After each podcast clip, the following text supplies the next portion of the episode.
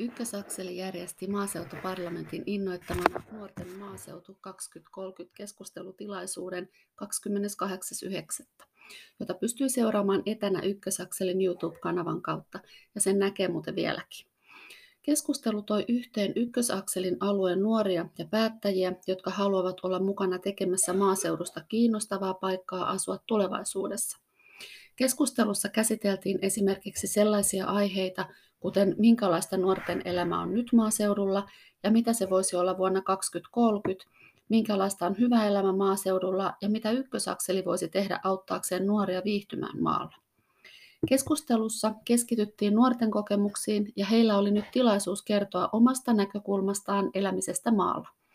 Mukana keskustelemassa oli yksi nuori ja yksi päättäjä Salon, Lohjan, Vihdin ja Karkkilan alueen maaseudulta.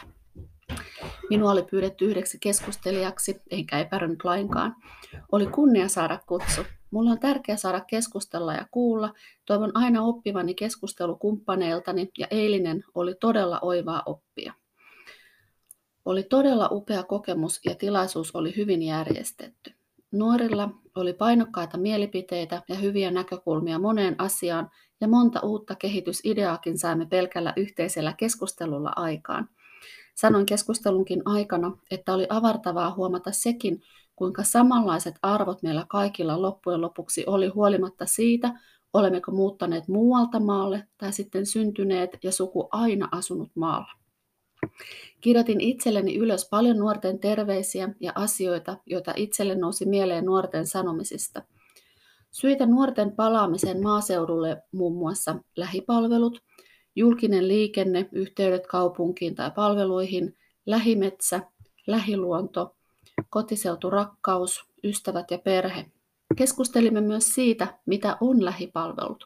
Ovatko ne koulut, päiväkodit, kaupat, terveysasema, luonto. Miten arvotetaan lähipalvelu?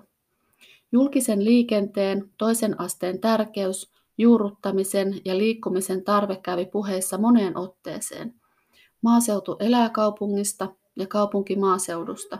Meidän tulee olla mahdollistajia niin maaseudun kuin kaupunginkin nuorille. Toivon tälle keskustelulle jatkoa. Tämä oli todella arvokasta.